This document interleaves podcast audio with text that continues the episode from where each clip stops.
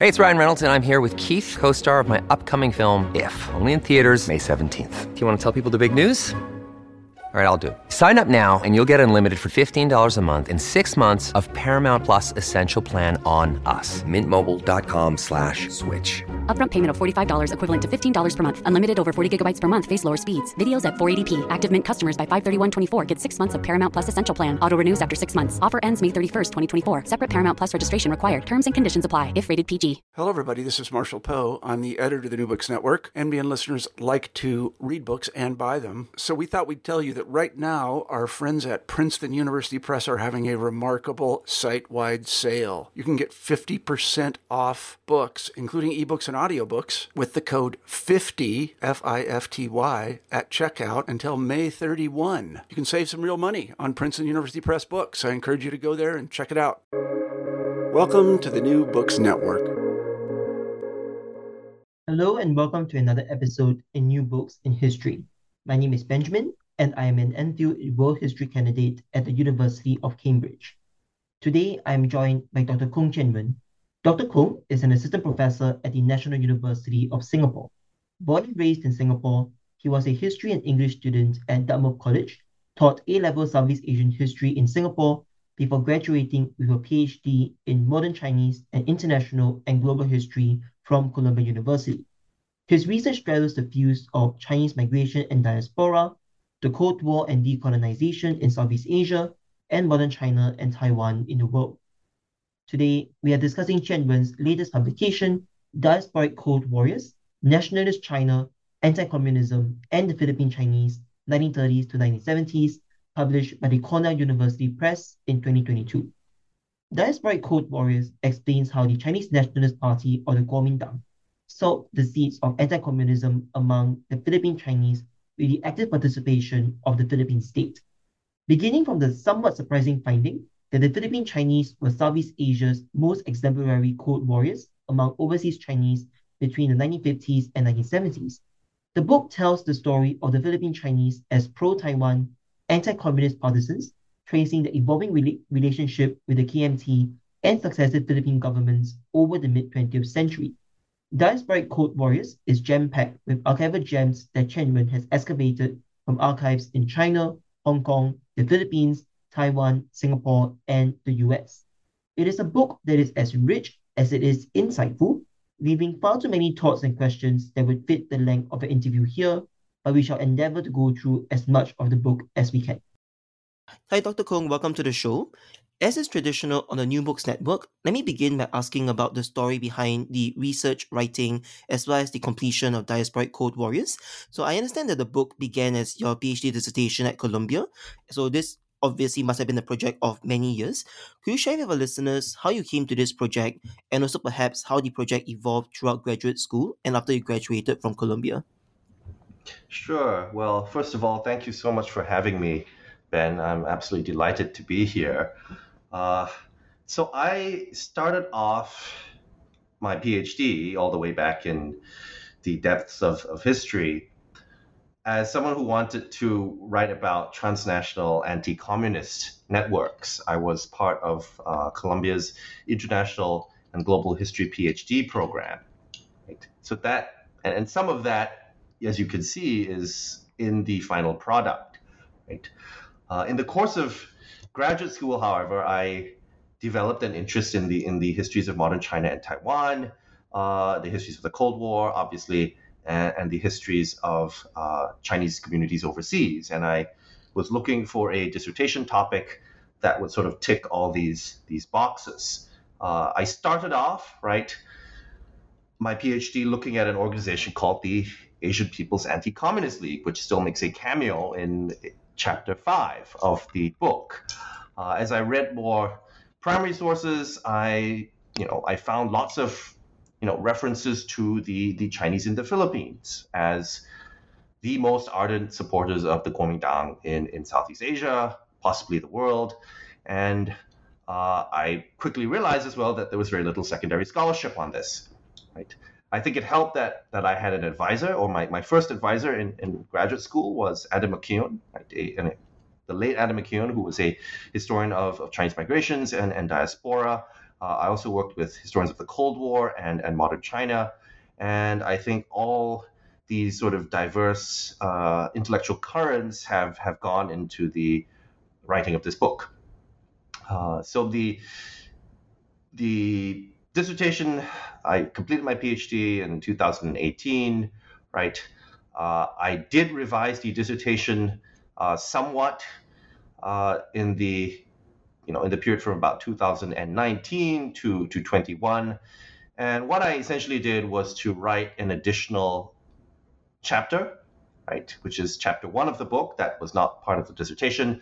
I also took out chapter 7 of the dissertation and turned that into a separate article, right, which is in fact just come out in the International History Review.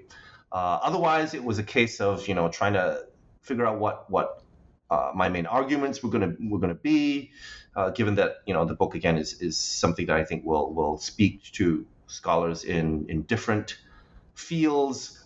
It was about having sort of a strong central narrative, a key set of themes that would sort of drive the book forward. But that was the extent of revisions, and that was the process of transforming the dissertation into a book. So I think what really piqued my interest actually was that this is a study of the KMT in the Philippines during the Cold War. So I guess my question is, did you start out with the Philippines in mind? And if so, kind of like what led you in that direction? Because there's many parts of the Cold War in Southeast Asia that could have been studied. Why the Philippines specifically? Right. So a couple reasons. One was that, again, as I mentioned previously, I just came across all these sources, right? All these sources by, sort of Republic of China officials, persons affiliated with the Kuomintang, right?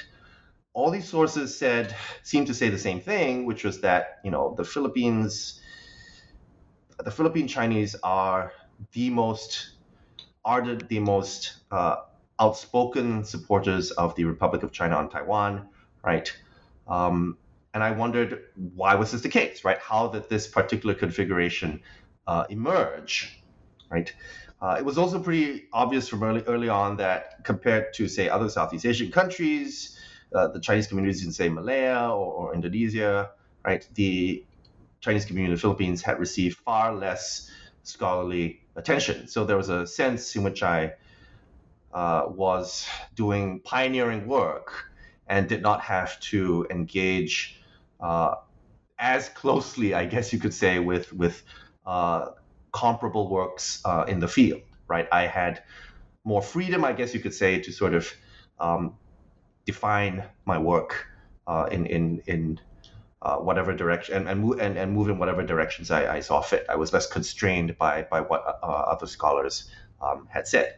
And I also quickly realized that there was a lot of material, right, out there, material that was relatively accessible, not just in Taiwan, but also in the Philippines itself.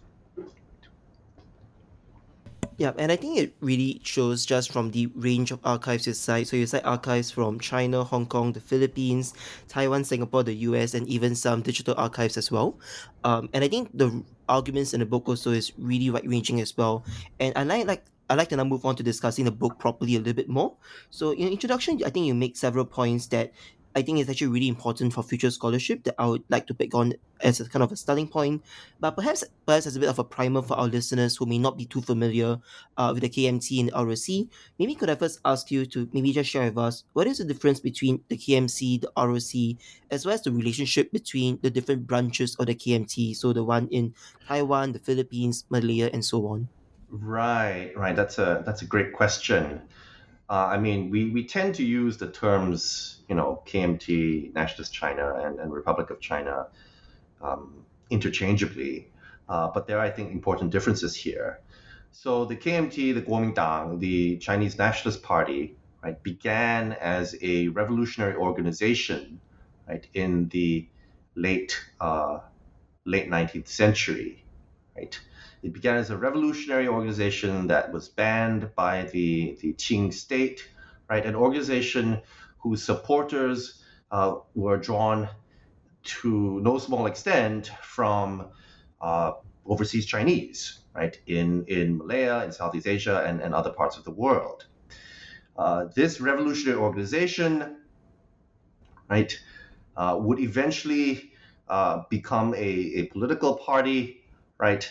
And in 1927, this political party came to power in China for the first time, right?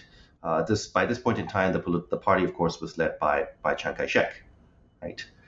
This party then, and this is how the so-called Nanjing Decade begins. The Nanjing Decade of the Republican period begins.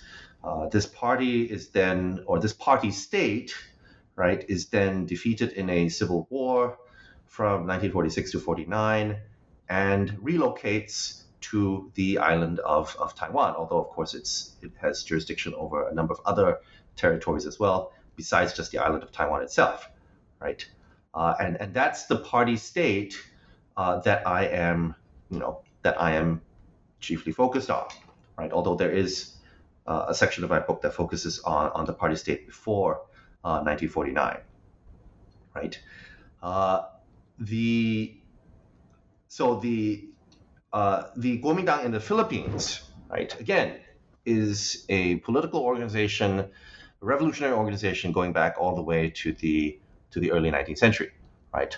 Although the period that I'm really interested in is sort of the period from the 1930s onwards. This is an organization comprising, again, persons from the Filipino Chinese community, right? It's an organization that is very much connected to the Republic of China state, right? And to the party in China, or after 1949 in Taiwan, right? In that the Kuomintang branches in the Philippines, again, are part of a sort of a larger transnational hierarchy, right? On paper, at least, they're meant to answer to the Central Committee, or the Central Executive Committee, or the Central Committee, which is based in the capital, whatever the capital of the Republic of China happens to be at the time, right? So in theory, on paper, these branches of the Kuomintang in the Philippines are answerable to Nanjing or to Taipei.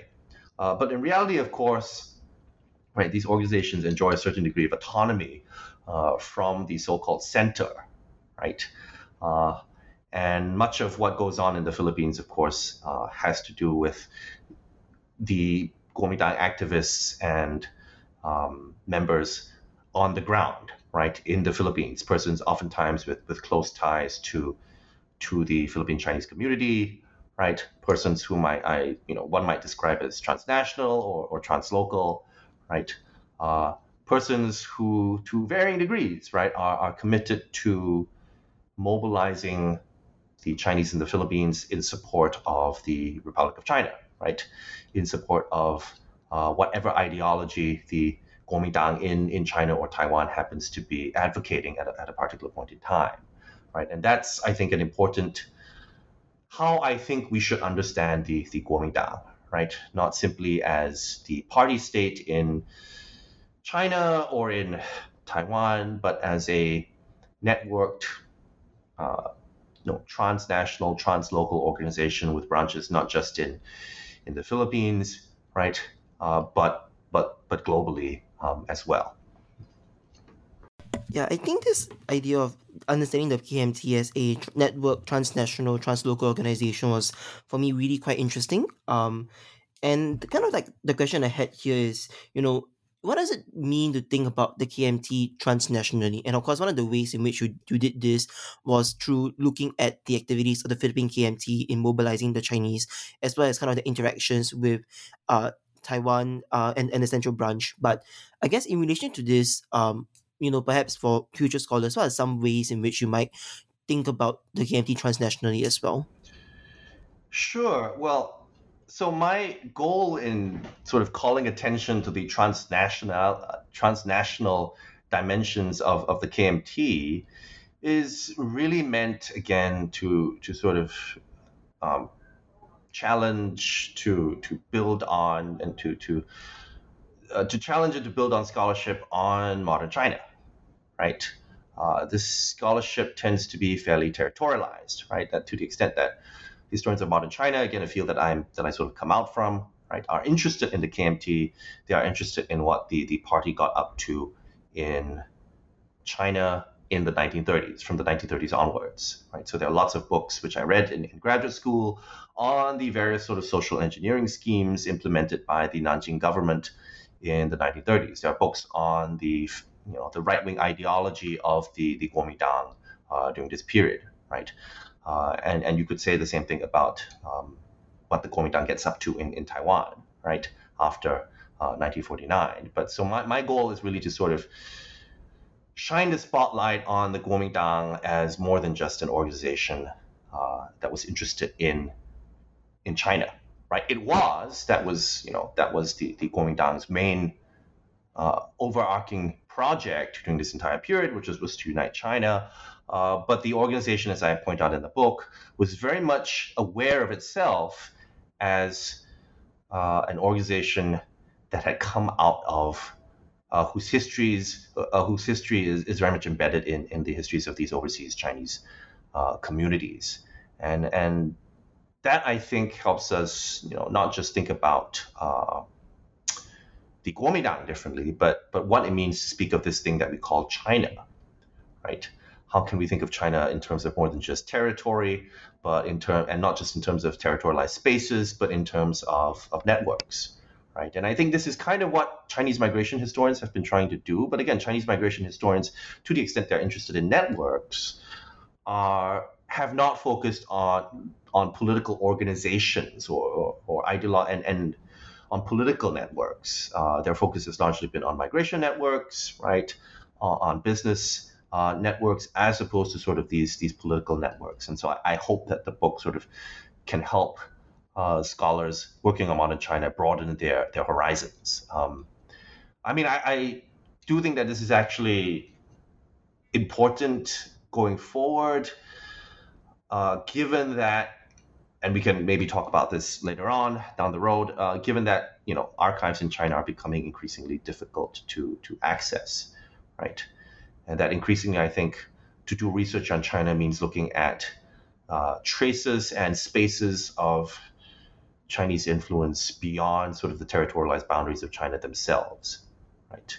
Not just in Taiwan, but in other parts of the so-called Sinophone world. In describing the relationship between the KMT and the Philippine government, you made use of political theory Stephen Kressner's concept of shared sovereignty.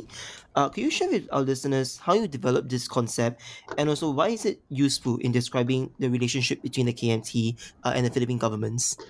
Sure, yeah. So shared sovereignty is a concept that I came across, right, in the course of trying to look for a nice way of framing this particular relationship. So I began by framing this relationship, and this again came out of my reading of primary sources and sort of Filipino critiques of the Kuomintang. It came out of sort of this debate on neocolonialism. So that was what I began. That was the term that I used initially to frame this relationship. I submitted a draft of one of my introduction and one of my chapters to one of my advisors, Caroline Howe, and she wrote back to critique my use of this concept and suggested that it was, this concept is problematic and that perhaps you can look beyond this term. Neocolonialism, of course, is a widely used term in histories of the Philippines, right? It's a term that gets used to describe what the Kuomintang did in Taiwan, right? From 1945 onwards. And the more I thought about Carol's feedback, the more it began to make sense, right? The more I realized that this was not a relationship between unequal entities or entities. This was rather a relationship between relatively equal entities, and that they were very much using each other in order to advance particular goals, right? So I ditched the neocolonialism as a framework, and that led me to this idea of shared sovereignty, the idea of body-based sovereignty that also goes into how I understand this relationship, right? And really this has to do with how the Republic of China, right, on Taiwan was not an especially powerful state at the time, and was only able to exert influence, such significant influence over the Philippine Chinese, with the consent and participation of Manila, of the Philippines itself, right?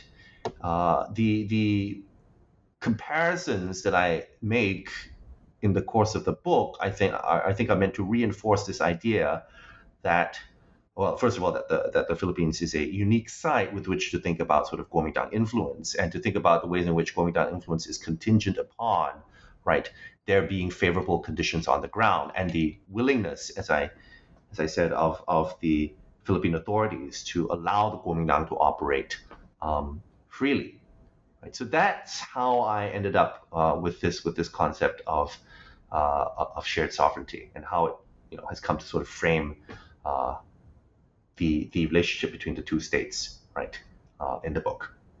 I turning our attention now to the first chapter, and I think we'll also discuss a bit more about shared sovereignty as we go through the material in the book. The first chapter really discusses this idea of how the KMT established itself in the Philippines before 1942. So I was wondering if you could walk us through some of the challenges that the Philippine KMT faced in establishing itself, and what were some of the strategies that they deployed in order to kind of like establish themselves before World War II happened. Sure. So again, the KMT, the KMT in the Philippines, its history goes back to the early 20th century, right? The period that I focus on in chapter one is the 1930s, right? And this is a period during which, of course, the united front between the KMT and the CCP in China has broken down, right? The two political parties, of course, are at odds with each other during this period. This is a period during which the Kuomintang comes to power in the Philippines, right, during the Nanjing decade, and seeks to institutionalize overseas Chinese affairs, right? There's a much more concerted, systematic, although, not necessarily a full-blown effort to sort of coordinate overseas Chinese policy, right, and to mobilize overseas Chinese in support of nation building at home, in support of the war against Japan, right, that begins in 1937 or in 1931, right, and so it's this period that I focus on, the period leading up to the outbreak of the Second World War, or more specifically the Japanese occupation of the Philippines, and of course. It's during this period that the KMT in the Philippines comes into conflict with Chinese leftists, right? Chinese leftists who have fled persecution in China, right? And who have, and in doing so, have ended up in Southeast Asia, right? And those are the tensions that I sort of talk about in chapter one. I also talk about sort of internal disputes, right, within the Chinese community during this period, and how the KMT itself in the Philippines, not unlike the KMT in China, right, is factionalized, right. So it's by no means inevitable. It's by no means clear at this point in time, right, who's going to come out on top, right? Which KMT faction is going to come up on top, especially as KMT activists are arriving in the islands. From China, right? KMT activists again, who are part, who belong to sort of different factions of the party in China itself, right? And that brings us up, of course, to the Japanese occupation, where the KMT and the Chinese leftists, right, form sort of different anti-Japanese guerrilla organizations. They sort of temporarily put aside their whatever disagreements they might have had, right, for the sake, again, of pursuing of resisting the Japanese. So there's a sense in which if you focus on these sets of political relationships, right, there's a sense in which what's going on in the Philippines resembles, right? It's not identical to, but resembles what's going on in China, right? And then, of course, the war comes to an end. And again, the two sides go back to hating each other and struggling against each other. Actually, towards the end of the chapter, you do make reference to the CCP, and you noted that, you know, the CCP had difficulties of their own in mobilizing support within the Philippines. And you also mentioned this idea of, you know, the laissez-faire approach of the U.S. towards the overseas Chinese in the Philippines, and how that kind of like maybe gave the KMT some free rein and perhaps some structural advantages that they weren't able to make use of before World War II. So I was wondering if you could perhaps speak to these two factors. So kind of like the CCP in the Philippines, why was it that they weren't able quite able to garner the support, and what role did the US play in this? Yeah. Right. Well. So the strategies of diasporic mobilization on the part of the CCP or Chinese left, more generally, right, as compared to the KMT are quite different, in that the KMT was focused on mobilizing persons of Chinese descent, right, in support of the national government's political project, right.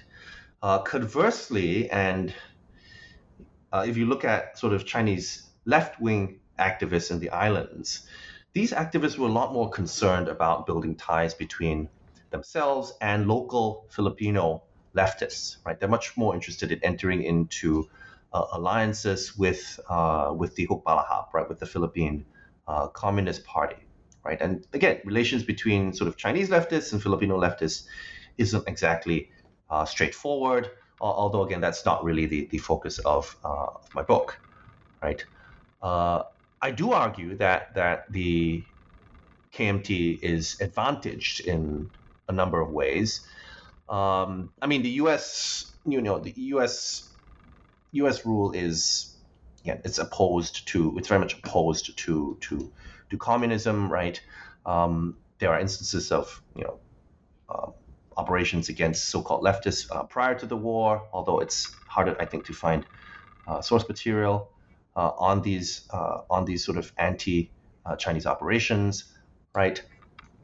But what's really crucial in the context of the Philippines is that the United States, that by 1935, which is when the Philippines becomes sort of a self-governing commonwealth, right? The Philippine elites have come around to understanding Filipino citizenship in a particular way, right? They've come to understand citizenship in terms of blood, rather than in terms of where you were born, right? And this is reflected in the 1939 revised naturalization law, which makes it really difficult for aliens in the Philippines to secure Filipino citizenship, right? So there's a sense throughout the U.S. period that the Chinese come increasingly to resemble a foreign community, as opposed to a community, again, which has had ties to the islands for centuries, right? Over the course of U.S. rule, the Chinese are increasingly constructed as a foreign community that is only capable of naturalizing, right? In which we aren't particularly interested in naturalizing, right? Which is why we have all these obstacles, right, in place to inhibit naturalization, right? And so once you have a community that, you know, elites and the legal system have marked as foreign, it then becomes easier to, you know, to let other external states manage this particular community. Oh, and I should say here that that the Republic of China's nationality law is itself grounded in the principle of jus sanguinis, or blood right. And what it effectively means on paper is that anyone of Chinese descent, regardless of where this person has been born, is or can be a quote-unquote Chinese national, right? So in other parts of Southeast Asia, this becomes problematic. But as it turns out, in the Philippines, these Filipino understandings of nationality and Republic of China understandings of nationality sort of converge, right? And so this is the important sort of legal and political groundwork that is laid during the colonial period, which again enables the KMT to achieve a certain degree of hegemony subsequently.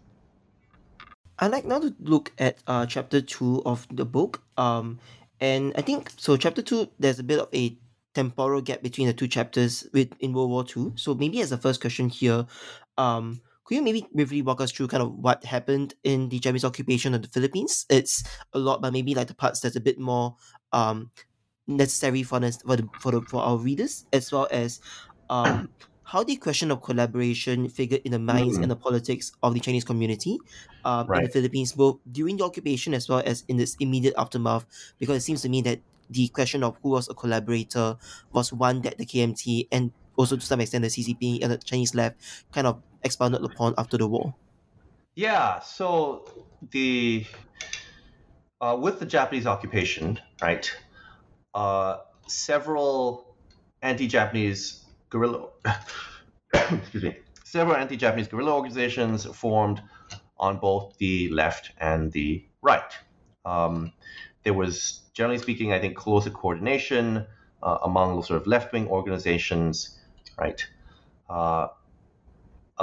During the Japanese occupation, of course, many sort of Chinese elites end up becoming, part of, the puppet Chinese association, right? It's not dissimilar to what's happening elsewhere in Southeast Asia, right? In Singapore, for example, right? And of course, as far as the Philippines more broadly is concerned, there are, again, prominent Filipino elites, including many who go on to hold political office after the war, right? Who, again, collaborated with the Japanese, right? We have to, again, I guess, be mindful here about the problematic, the term collaboration, right? Which I think many historians have sort of sought to question. What happens after the war, of course, is that the collaboration becomes a source of friction between the Chinese left and the Chinese right, right?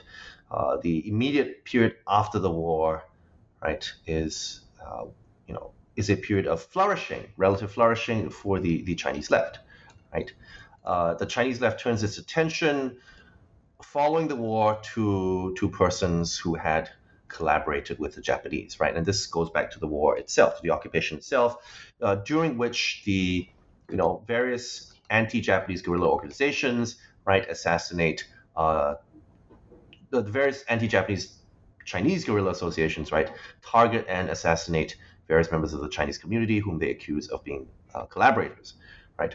After the war, what happens is that the Chinese left, again, follows through with this project, right, of finding, identifying, and purging collaborators, right, targeting many members of the Chinese community who participated in organizations like the Chinese Association, right. The post-war Chinese left is also, again, concerned with going after Filipino collaborators, right, like Manuel Roxas, who then becomes president of the country. As far as we can tell, the Kuomintang is less determined to sort of root out collaborators from within the Chinese community, right? Persons whom it's actually quite, persons who might be party members or persons whom the party might be more willing to cultivate relations with, right? Bearing in mind the need for sort of these political organizations to draw upon support from members of the business community, right? And so that's a source of friction, right? And what happens, of course, as I point out in my second chapter, is that the person whom the Filipino left, including Chinese leftists, targets, Manuel Roxas, then ends up becoming the first post-war president of the country, right? And upon coming to power, Roxas sort of, again, he turns his attention to his political enemies on the left, right, including members of the Chinese community. Right. Again, you know, the larger context here is kind of important. This is a period, of course, during which the Hukbalahap, right, again, leftists who, you know, resisted the Japanese, right, go from being, again, persons who resisted the Japanese to becoming enemies of the post-colonial Cold War state, right? So in part the operation against the hooks during this period is also an operation against the Chinese left, and the Kuomintang is more than willing to collaborate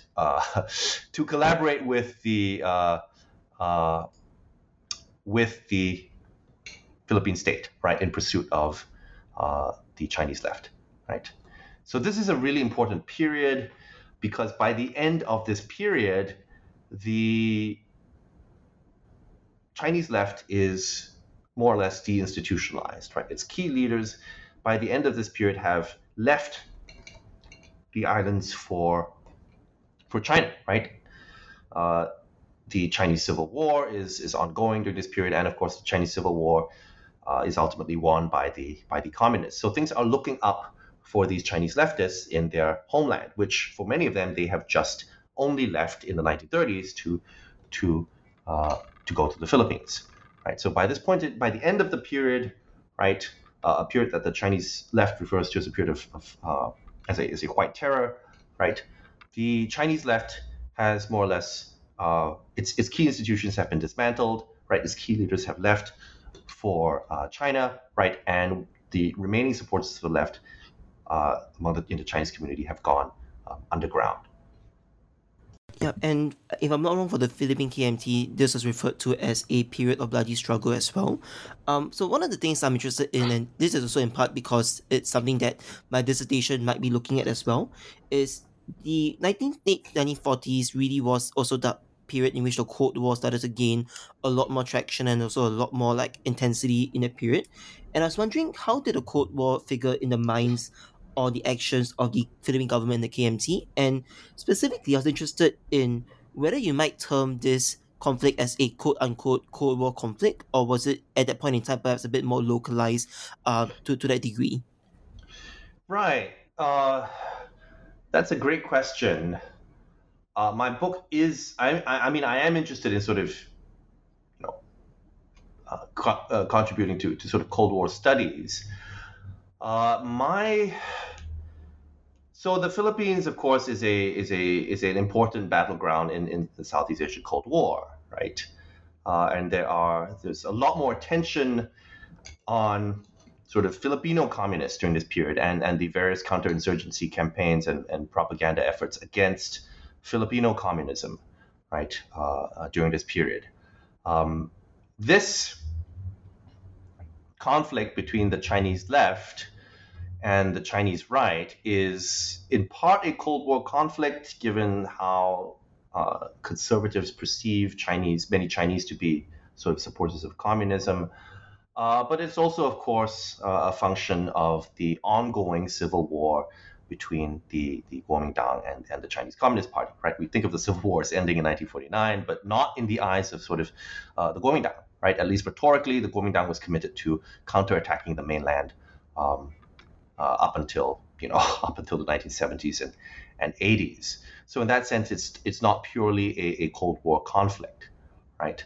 What I argue in my book is that we need to think about sort of Cold War connections beyond the United States, right? We need to think about Cold War anti-communism as not simply a U.S. political project in, you know, say Southeast Asia. And by this, I don't just mean shifting the attention to local actors or to local governments, right? Which again, historians have done, but to not talk about the United States or to marginalize the United States entirely and focus on what I call intra-Asian anti-communist networks, right?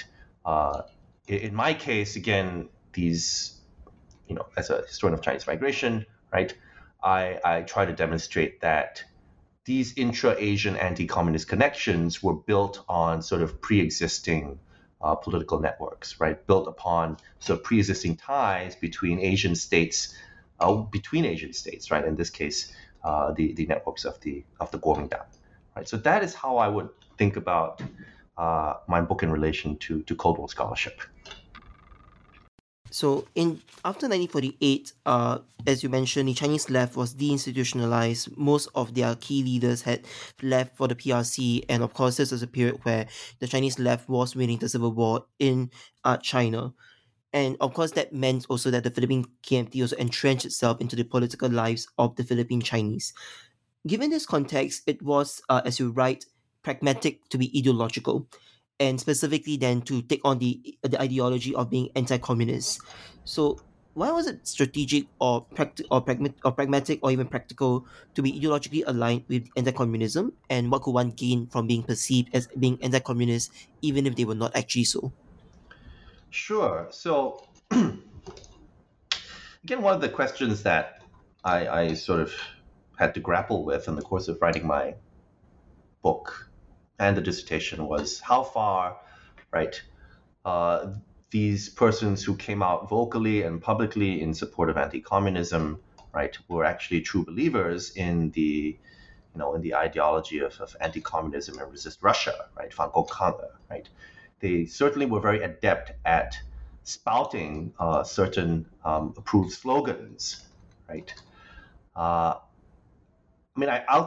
think it's difficult for historians, no matter how much material they have, to sort of answer questions with regards to the interiority of historical subjects, right?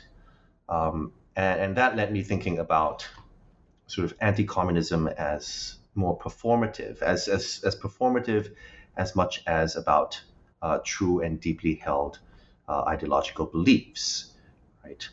And then it began to make sense in sort of in the context of the Cold War and decolonization / post-colonial society, right? Much like elsewhere in Southeast Asia, the Philippine Chinese, again, were discriminated against, right? Were a discriminated minority in the Philippines, right?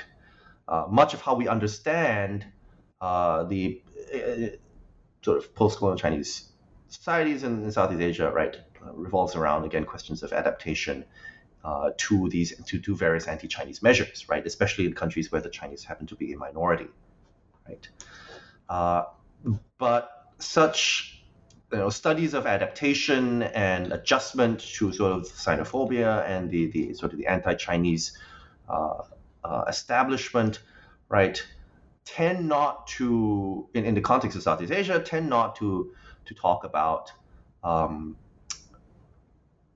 political political practices, ideological practices. And so that is what I talk about in chapter 3 of the book, right? How performing a certain ideological identity, right, coming out vocally in support of anti-communism, of the Kuomintang, right, could be a means for persons to prove that despite being aliens, despite being foreign aliens, they were nonetheless good aliens, right? Good residents of the Philippines, even though they may have been nationals of the Republic of China, right? And it was advantageous, right, for persons to perform, anti-communism, right, regardless of what they actually believed, right?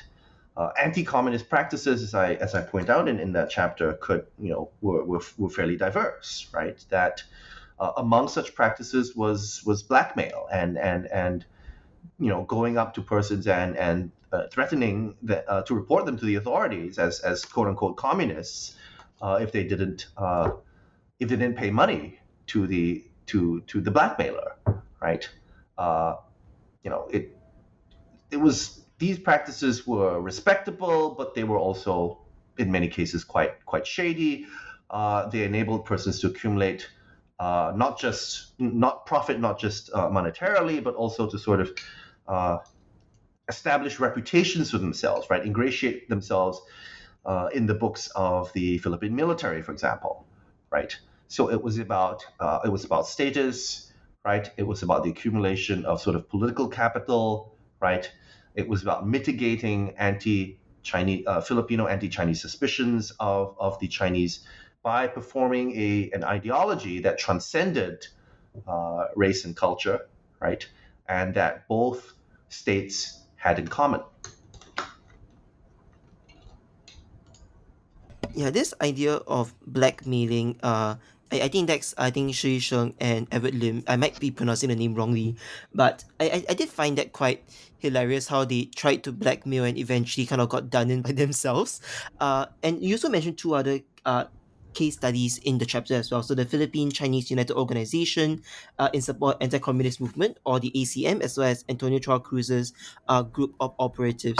So were there any broad similarities other than, just the performance of anti-communism between these three different case studies? And so in what ways did these different examples kind of differ from each other? Yeah, that's a great question, right? So again, what this chapter really shows, I think, is that anti-communism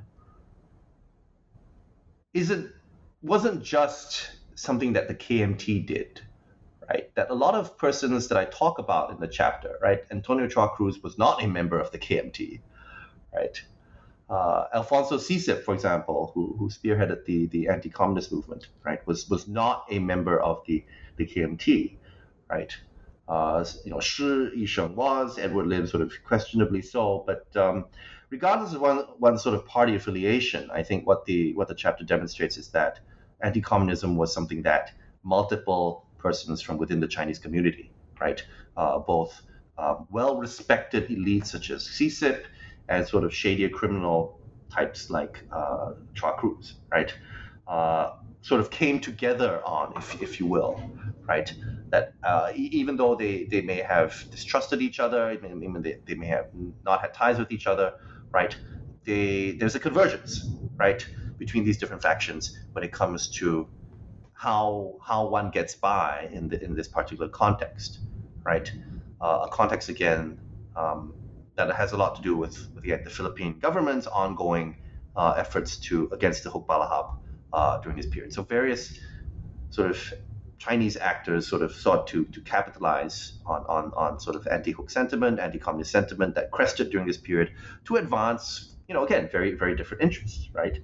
That for Shi, for example, Shi wasn't a member of the business community. He was not, nearly as widely respected as CCP, right? And I sort of understand his anti-communism as a means of pursuing status and reputation despite not being a member of sort of the mercantile elite, right? Whereas for CCP, I see his behavior as more in keeping with sort of, his efforts to adjust to sort of shifting political dynamics in the Philippines, right? And again, where does the distinction between, there are clearly what we consider to be reputable anti-communist practices, right? Publishing an article in a news magazine, right? In English, right? Signaling one's sort of ideological credentials, and then there are also the kinds of shady activities that the likes of Chua Cruz and Shi Yisheng got up to, right? There's another practice I think which these persons have in common is establishing institutions, right? Establishing associations to lend a veneer of respectability to one's oftentimes fairly shady enterprises, right? So that's how I would sort of think about these different case studies in my book, in chapter 3 in relation to each other. Yeah, so I think it's quite clear from a discussion at least that the KMT was entrenched, but it wasn't hegemonic. And even in the Philippines in the 50s, there were still pockets of communism, or at least like leftist thoughts that continued to persist. And in this 4th chapter, you raised two case studies, that of Operation Chop Suey and the Jinqiao An, as well as that of the Cebu Reading Club. So maybe could you walk us through both of these case studies and kind of how you understand these to, kind of be manifestation of communism, but also at the same time, like Just that really, and also how they kind of strengthens the relationship and the cooperation between the ROC and the Philippine government. Right. So chapter 4 is centered on something called the Jinqiao An, literally the sort of the case of the arrested or detained Chinese, and this involves sort of around 300 Chinese being detained in a sort of a mass counterintelligence operation, right, by the Philippine military in December 1952. It turns out, of course, that none of these persons are actually communists, but it takes nearly a decade for all of them to be cleared of any wrongdoing. What happens, of course, is that as I point out in the chapter, right, one of the key informants, right, one of the persons who assisted the Philippine military in compiling this list of names is a person associated with an underground Chinese communist organization called the Chinese Bureau, right? A man who went by many names, but whom I refer to in the book as Kua Chien. Right? So Kua Chien is arrested prior to December 1952. He proceeds to provide the Philippine military with a list of names. He's not the only informant, right, working for the military during this period, but he contributed significantly to this list of names. And then the Philippine military proceeds to fan out across the country to arrest these persons, right? So I use, and he's profiled quite extensively in the Republic of China Foreign Ministry records that I managed to lay my hands on, right? And we come to learn more about sort of the Chinese communist underground during this period, right? It's this only, I think, reinforces what I was saying earlier about how, you know, by this point in time, the Chinese communist movement in the country had more or less ceased to exist institutionally, right? And even its ties with the Hukbalahap by this point in time had degenerated substantially, right? So that's evidence of sort of resistance, right, to sort of KMT hegemony. The other case study that I explored in the chapter, of course, has to do with a bunch of students in Cebu, right, the Philippines' second city, right, a city that also has a substantial sort of Chinese population. I talk about a bunch of high school students, again, whom we only know about because they were arrested, right, who, you know, to use a contemporary term, self-radicalize, right, and form a grassroots Marxist organization, right? The kinds of, you know, it's what sort of young people, it's what young people get up to, I guess. This organization, of course, which they sort of label at one point the Chinese Communist Party in the Philippines, has no ties to the Chinese Communist Party in China, and doesn't really have ties to sort of the Hukbalahap either. It's an entirely sui generis organization that, in part because of youthful inexperience, ends up falling afoul of the authorities, right? And so a number of persons associated with this organization are put on a plane along with Kua Chien, right, and sent and deported to Taiwan, right, in 1957, if I'm not mistaken, right. So again, this chapter is evidence of resistance to the status quo, right, on the part of persons who considered themselves Chinese, right, and who were identified, more importantly, by the state as Chinese, which is why they were deported as opposed to being prosecuted, right, by courts in the Philippines, right? And this chapter is important in setting us up for a subsequent chapter, because what I argue is that the Jinqiao An was conducted without the knowledge of the Republic of China state, without the participation of the Republic of China, and without the participation of the Kuomintang, right? This is alarming and troubling to the Republic of China, and to the local Kuomintang, many of whose members, right, ended up being arrested, and this this leads to a rectification of the intelligence sharing relationship between the two states, right?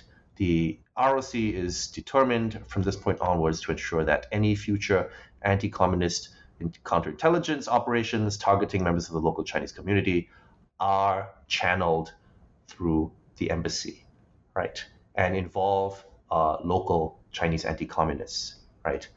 Including members of the KMT, right? And that's the significance of this chapter. So, all right, let me just re-ask that question. So, could you tell us more about the role education and the arts played in reinforcing this culture of anti-communism in the Philippines? Sure. So, I think my book tries not to do just political history and diplomatic history, and there's actually, I think, relatively little of that. And that I think some of the more exciting parts of the book have to do with sort of society and culture, right?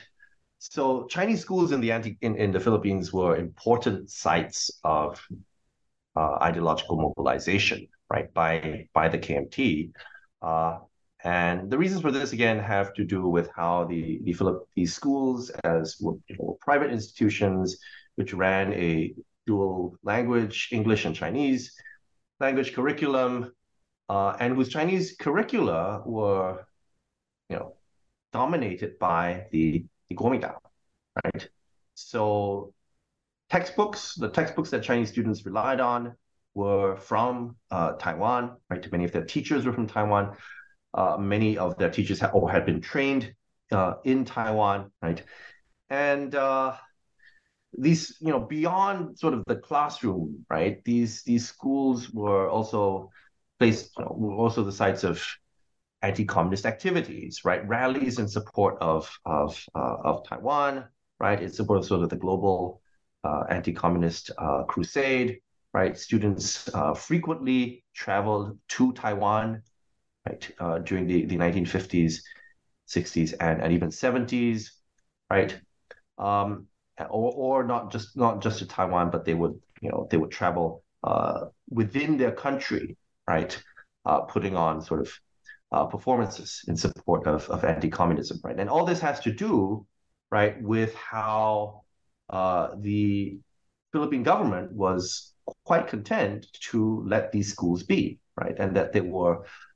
Even though there were efforts in the 1950s to sort of nationalize these schools and to bring them under greater sort of Philippine supervision, right? For the most part, these Chinese schools were allowed to operate fairly autonomously. And again, for all the fears of communist infiltration in these schools, for the most part, were very much were staunchly pro-Kuomintang, right?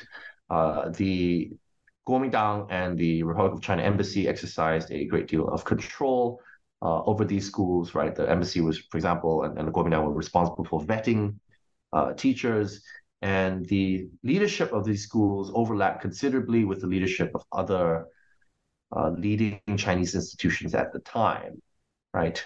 Including the Philippine Chinese Anti-Communist League, right? Which frequently held activities at these schools. Yeah, and I think one thing that's quite interesting to me, and I think this pops up towards the end of the chapter, is this idea of transnational anti-communism.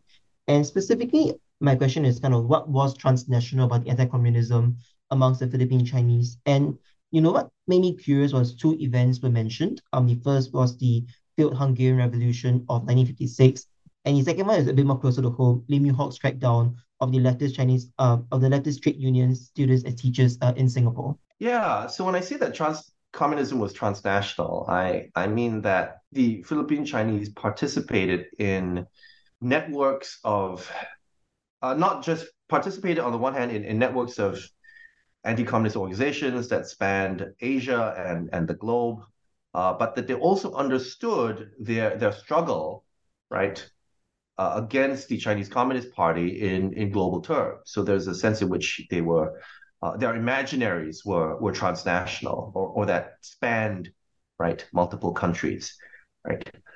So the organization in question here that I talk about in chapter 5 is, of course, the organization that I was interested in at the start of my PhD, the Asian People's Anti-Communist League, right?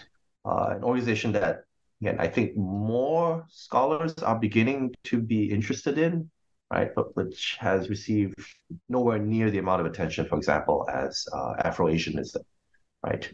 I mean, I would argue, and persons have argued that the organization was a response, right, to Bandung, right, in that it was founded, in fact, just a year before the Bandung Conference, right? So this was an organization of sort of anti-communist activists from across Asia. It was an organization sponsored by Taiwan and South Korea, right? And it is an organization that the Philippine Chinese anti-communists came to participate in via the Philippine Chinese Anti-Communist League, right? The occasion for this was a meeting of the Asian People's Anti-Communist League in Manila, right? An occasion that attracted, again, Chinese anti-communist activists, right? Including Shi Yisheng, right? And the other way in which sort of anti-communism of Philippine Chinese was transnational was in their efforts, their understanding of what was going on elsewhere in the world, right? And this is, I think, where the sort of the global Cold War manifests itself most explicitly, right? In my book, right? And in that these persons were very conscious of what was going on elsewhere, right? In Singapore, for example, with Lim Yew Hock, right? Lim Yew Hock's operations against the left, right? And even in Eastern Europe, right? So that particular moment that I examine in Chapter 5 has to do with the Hungarian Revolution, right? The Hungarian uprising against communist rule in Hungary, which becomes a global event in the eyes of, these, in the imaginaries of these anti-communists, right?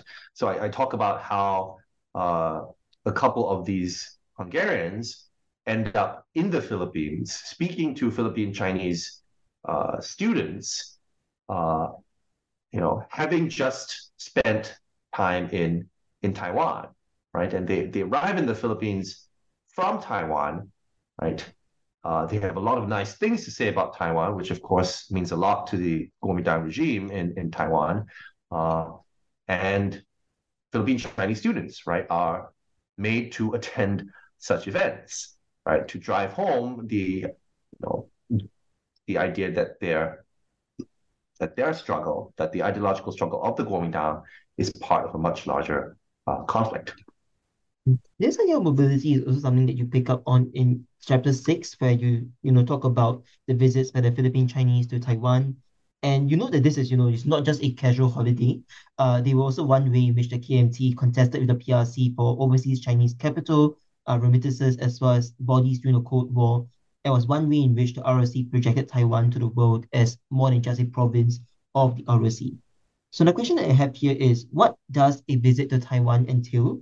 What goes into its organization, and what kind of visits were there? Because you discussed three different visits, and they all are quite different from each other. Right. So these, as you pointed out, these were not visits by individuals. These were not people going there for a holiday, right? It was not easy to get into Taiwan, right, at the time, right?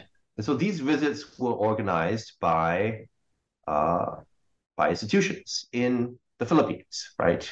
Institutions ranging from schools to the Anti-Communist League, right, to veterans associations, right, organized with the support of the Philippine embassy, right? So these were organized group visits with a fixed itinerary, right, and that tended to be centered on, right, that tended to be centered on certain places in Taiwan that could showcase sort of the progress of the Republic of China, right, to the wider world, right, or that could showcase the Republic of China's ongoing efforts to combat communism, right, to fight back against communism to the rest of the world. So, for example, the offshore island chain of Quemoy or Jinmen was a frequent destination, right? It was a frequent destination on the itineraries of these Philippine Chinese tourists, right? Because this island was quite literally at the front lines of the ongoing civil war between the two Chinas, right? But people visited for all sorts of reasons, right? Persons could visit for the purposes of what's called military service or junzhongfu, right? Philippine Chinese elites frequently visited to celebrate certain important national occasions in the Republic of China, right? From the so-called the founding of the Republic of China, the Republic of China's National Day on October 10th, right, to Chiang Kai-shek's birthday, which happened to be later that month, right? And persons were there for all sorts of more practical reasons, like teacher training, for example. They would go there during their summer vacations for teacher training. They would go there to perform what we might call community service, right? They would go around to rural areas and help literally build the nation, right? They would donate money to help rural reconstruction in Taiwan, for example. So in all these ways, and these trips were valuable to the Republic of China because it sought to demonstrate that the rump regime on Taiwan had the support of its own nationals, right? Beyond just the island of Taiwan itself. They could point to these multiple overseas Chinese delegations that were visiting the country and that affirmed their commitment to the Republic of China cause, right? A state that did not have sovereignty or territorial sovereignty over the mainland had to turn to other means to legitimize itself as a Chinese nation state, right, in the world. And that's where these trips come in, right? Trips that were carefully managed to ensure that the Republic of China came across in an extremely positive light, right? But which, again, served certain purposes, more practical purposes from the perspective of the Philippine Chinese themselves. And even when the Philippine Chinese visited Taiwan, it was never described, as you note, as home or as jia, but was instead described variously as, 自由中国, 祖国, or 中国. Why is that, and what can this tell us about how the Philippine Chinese saw Taiwan, mainland China, and their relationship to both of these geographic spaces? Yeah, so what Taiwan, or what the regime on Taiwan tries to do discursively after 1949 is to reinvent itself as, well, officially, of course, Taiwan was simply a province of the Republic of China, right? That Republic of China, of course, was no longer in control of what it called the mainland, right? But which was nonetheless the legitimate sovereign authority of all of China, of which Taiwan was simply a province. But that sort of narrow legal conception of Taiwan as simply a province of the Republic of China coexists with a slightly more ambiguous conception of Taiwan as free China, right? 自由中国, again, a very, very much a Cold War framing of this particular part of the Republic of China, right? And so the idea was that even though Philippine Chinese would have traced their ancestry not to the island of Taiwan itself, but to Fujian province, right? Currently occupied by an illegitimate bandit regime, right? That even though their actual ancestral homelands were located beyond the Iron Curtain or beyond the Bamboo Curtain, they nonetheless could and should identify with Taiwan, right? As something called Free China, right? As a bastion of anti-communist resistance to communism, and as the legitimate representative of the nation state that they should be loyal to and supportive of. I now want to return back to this idea of resistance, which you covered in your last chapter about the Chinese Commercial News affair. And one of the things that fascinated me about this affair was that the Chinese Commercial News, or the CCN, they weren't overtly pro-communist. They were, in my reading at least, just journalists trying to maintain political neutrality as well as journalistic objectivity. Yet, because of the actions of the Philippine KMT in, effectively shifting the Overton window towards the right, even neutrality became spotlighted as pro-communist, especially when the CCN's call for hybridization appeared to undermine the ethnocentrism of the KMT, which you mentioned earlier. And from this, I have kind of two related questions, and I'll ask the first one first, which is, what were the allowable means of dissent in the status quo at a point in time? So we know that communism was definitely not allowed, right? And you refer to this idea of anti-communism or non-anti-communism. What did that look like? Yeah, so the Chinese Commercial News was a newspaper, for all intents and purposes, a liberal centrist newspaper, right? That was committed to providing fair and balanced coverage of news on China, right? And that was determined to feature news on China from multiple news sources, right? Not only including the Republic of China's official news service, but from international news outlets as well.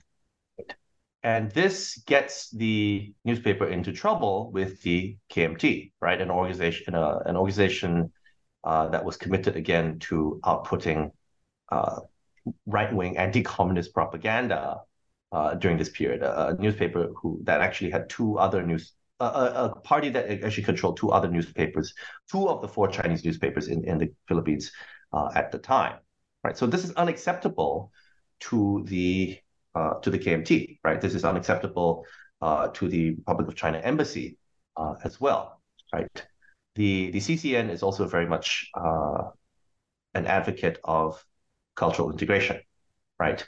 Its strategy, its tactics, right? If we think of sort of anti-communism, the hegemonic anti-communism as a series of strategies, to use Michel de Certeau's term, then these tactics which contest the ideological status quo, right, take the form of, for example, in the case of the Chinese Commercial News, questioning the Sinocentric and ethnocentric ideology of the party by advocating for cultural integration, right, by advocating for naturalization, right.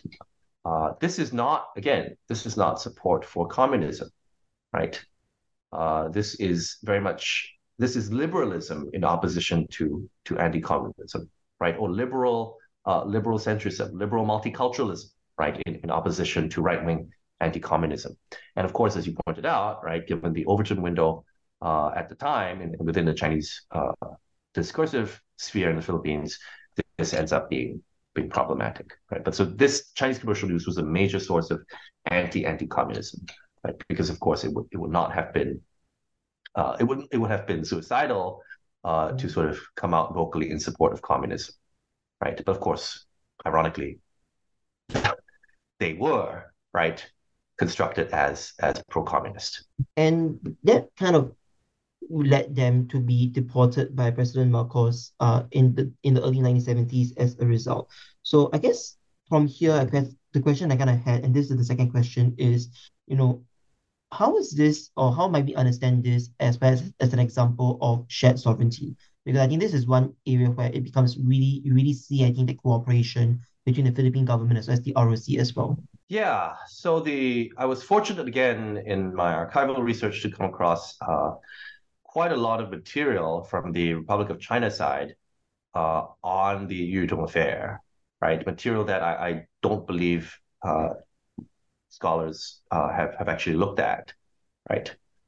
And these materials, I think, document the collaborative relationship between various organizations, right, and entities in opposition to the Chinese Commercial News, right? It's a conspiracy, right?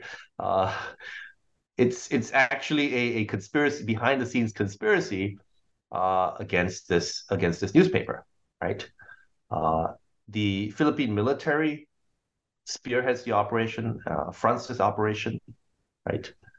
But the Kuomintang and the ROC embassy play a crucial behind-the-scenes role, because the Philippine military, and this is something that applies to sort of more broadly to my book, doesn't know Chinese. It doesn't have Chinese persons on its payroll who can speak Chinese. So in effect, it has to outsource, right, part of its counterintelligence operations to persons who do know Chinese, right? Of course, the Philippine, the ROC embassy and Kuomintang activists, right, are more than willing to play this role, right?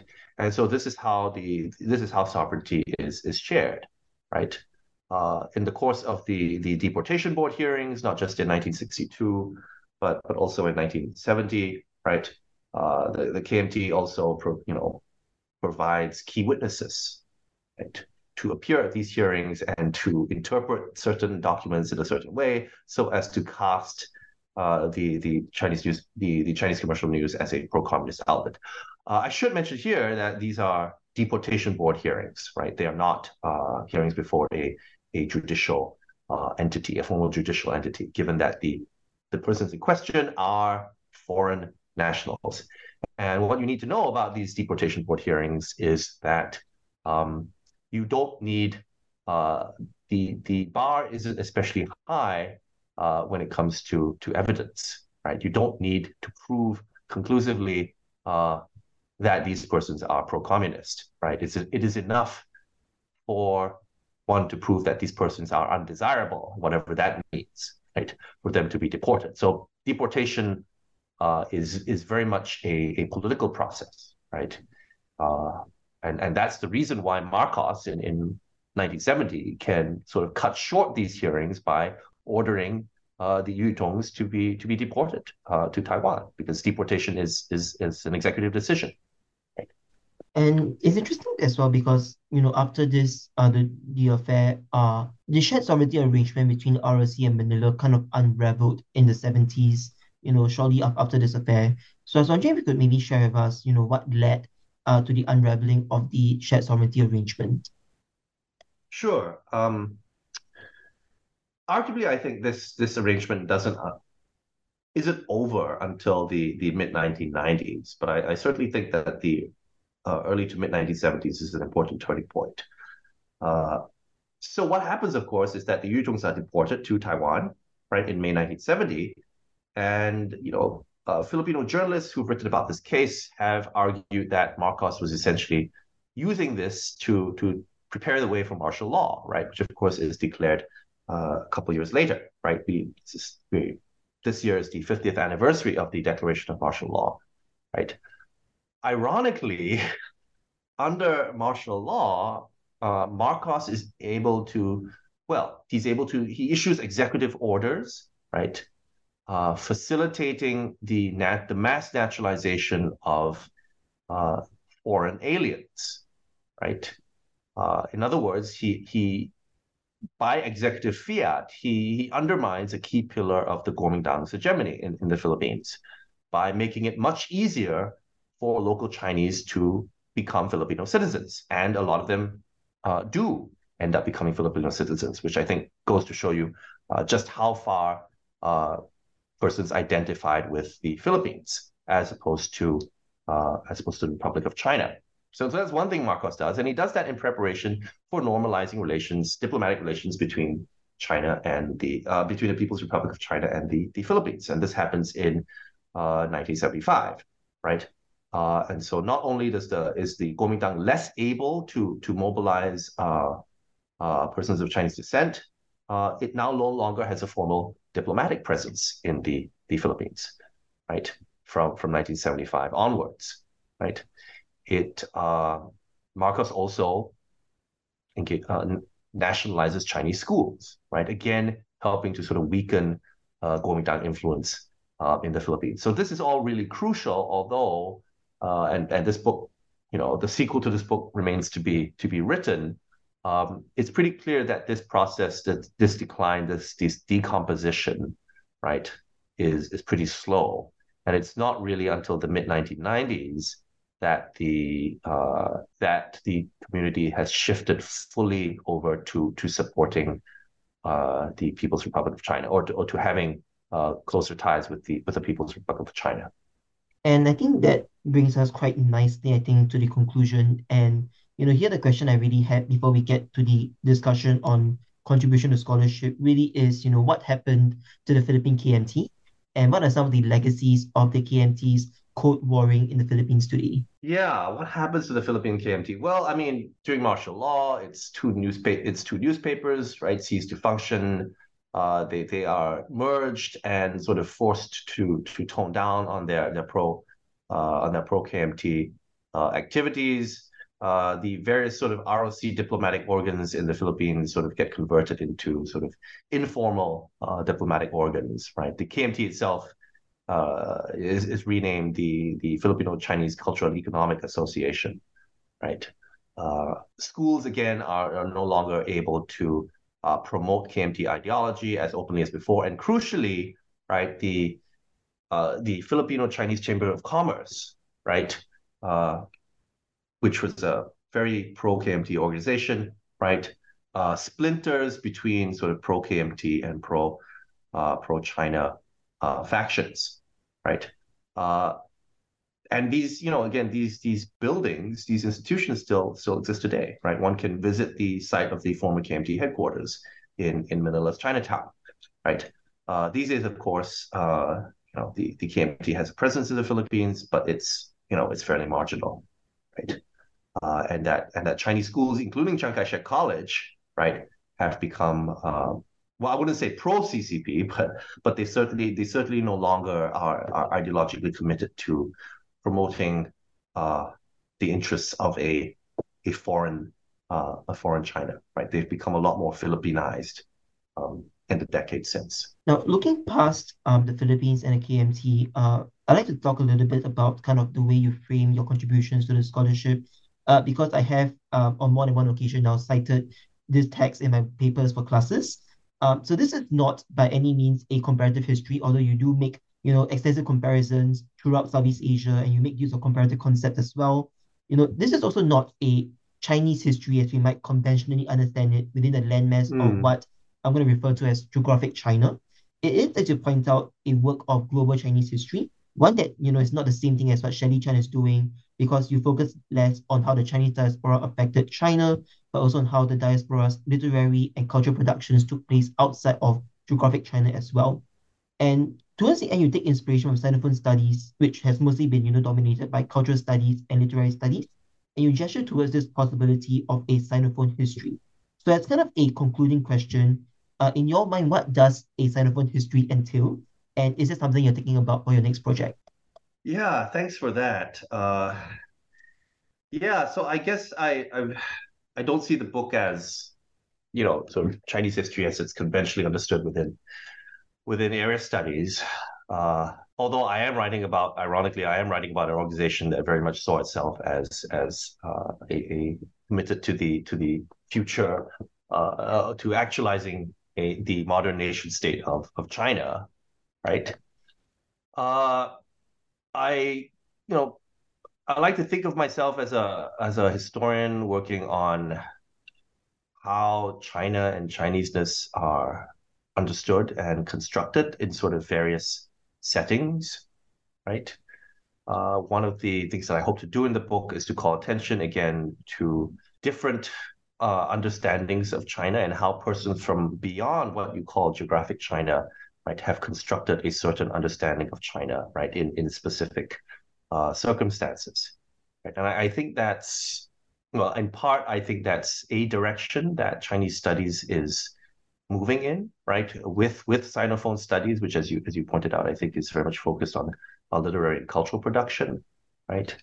I'm hoping that this turn will continue, and I think in part it will, because of how China itself, archives in China itself, are becoming more difficult to access, right? Even as archives in Taiwan, right, are becoming easier to access, even as scholars, I think, are becoming much more aware of the wealth of Chinese language materials outside China and even Taiwan, right? In places like Singapore, but as I, you know, as my book shows, right, in the Philippines as well, right? And so I hope that this will contribute in a small way to getting us to think beyond, right? Getting historians to think beyond China, right? Beyond geographic China, right? I mean, I just think, I guess you could say that Chineseness, right, is something again that we need to think about as well, right? There's a sense in which, or at least in the case in Sinophone studies. So Sinophone studies, again, depending on which faction of Sinophone studies scholars you approach, Sinophone studies either includes the PRC or it doesn't include the PRC, right? I think my understanding of it, or my hope is that this field does move in a more ecumenical direction and does sort of think about China in relation to the rest of the Chinese-speaking world without necessarily centering China, or rather by thinking about how China is this idea of a center is constructed, right? So Taiwan was a center, right, in the eyes of the Kuomintang, right?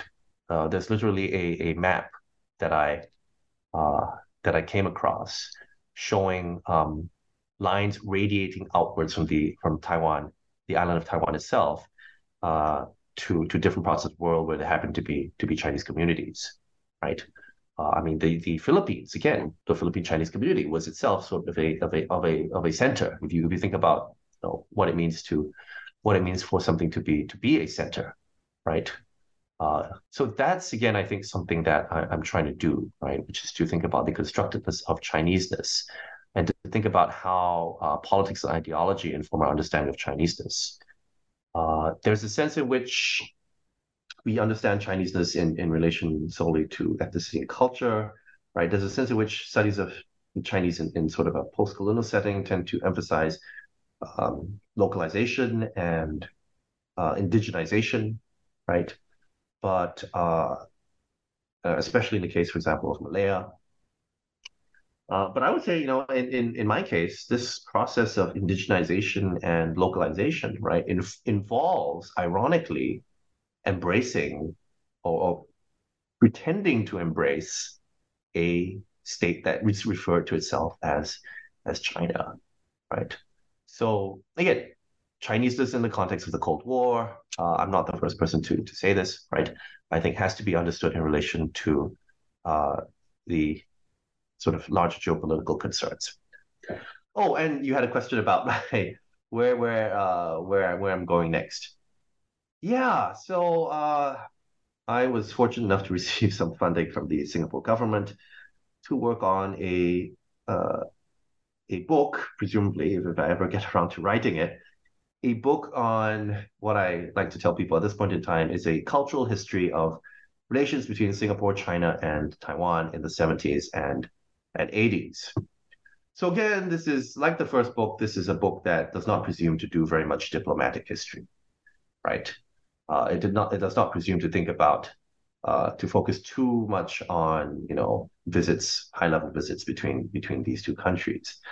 And then what I'm really trying to do in this country is to look at how ordinary Singaporeans, right, came to understand China during this period, right? I'm interested in sort of cultural flows and connections that operated in multiple directions, how the PRC or persons from the PRC were themselves during this period interested and became increasingly interested in Singapore, right? I'm interested in sort of how knowledge, right, is produced by Singaporeans about China, right, by Singaporeans about Taiwan, by persons in Taiwan about Singapore, and by persons in China, right, by intellectuals and in China about Singapore.